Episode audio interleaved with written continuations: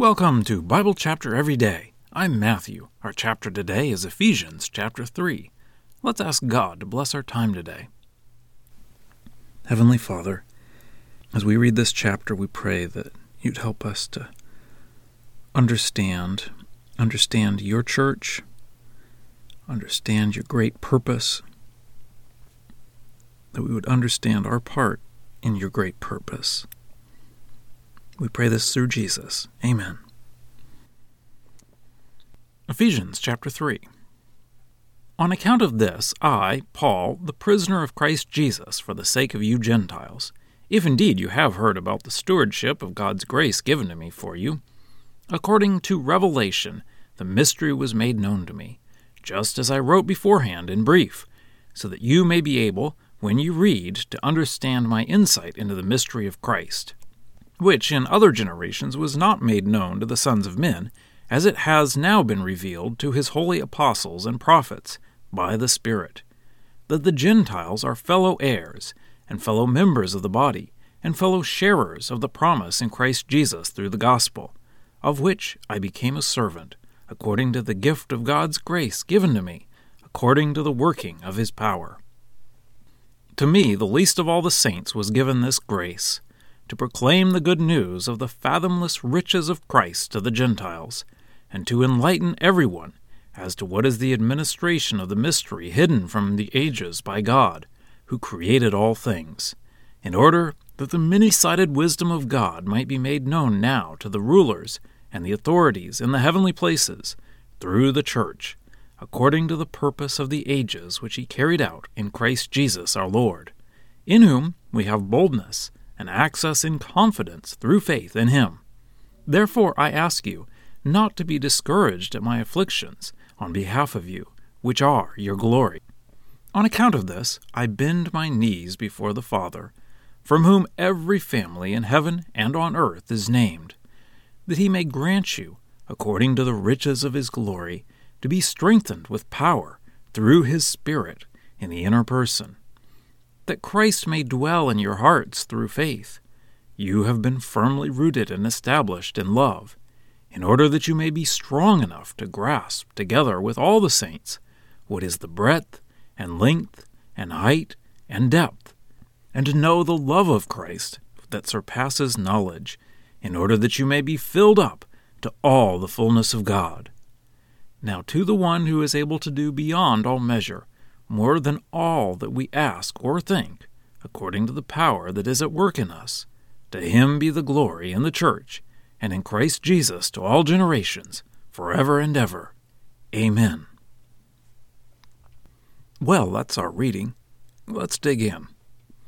Paul's style of writing is to interrupt himself and digress, although the digressions are still to the same purpose. So in chapter 3, Paul starts to say another prayer but interrupts himself to explain his part in God's plan. He says he has a stewardship. That means he was given a job with a certain amount of authority to accomplish a purpose. God has given Paul something to manage. It wasn't because Paul was so great, but it was by God's grace that he gave this to Paul. Paul says that God has revealed a mystery to him. We tend to think of mysteries as things that we can solve if we just pay attention to the clues. But in the Bible, the word mystery is used of things that we could not know, unless God revealed them to us. So God revealed something to Paul. He says, just as I wrote beforehand in brief. Possibly he is talking about another letter that we don't have, but more likely he is talking from their perspective about the things he just wrote in the earlier chapters. Paul said that this revelation is that Gentiles are fellow heirs with the Jews. Then Paul says that he has been appointed to be the apostle to the Gentiles. He says he is a servant and the least of all the saints.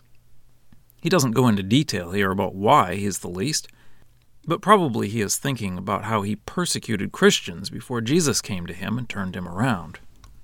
Then Paul gives us some idea of how amazing this revealed mystery is. Verse 10 in order that the many sided wisdom of God might be made known now to the rulers and the authorities in the heavenly places through the church. This isn't just about us. It isn't just about all the spiritual beings that we don't see and we don't know much about. This is about God and His wisdom. So Paul says, Don't be discouraged hearing about how Paul is in prison and what he is suffering. He is suffering for this great purpose of the salvation of the Gentiles. Then in verse 14, Paul gets back to this prayer. He prays to the Father, from whom every family in heaven and on earth is named. I think Paul means that God created us all, so that, in a way, he is the Father of all. This is connected with Paul's point that everyone, not just Jews, can be saved. So Paul asks that God would grant them to be strengthened and to have Christ in them, so that they can understand this amazing thing, the love of Christ. Paul says that God is able to do far beyond what we ask or even think. According to the power that is at work in us, which I take to mean the Holy Spirit. Verse 21 To him be the glory in the church and in Christ Jesus to all generations, forever and ever. Amen. It is interesting that Paul includes the church there. In those two verses, I think he is mentioning the Father, the one who is able to do, the Holy Spirit, according to the power that is at work in us, and Jesus, in Christ Jesus.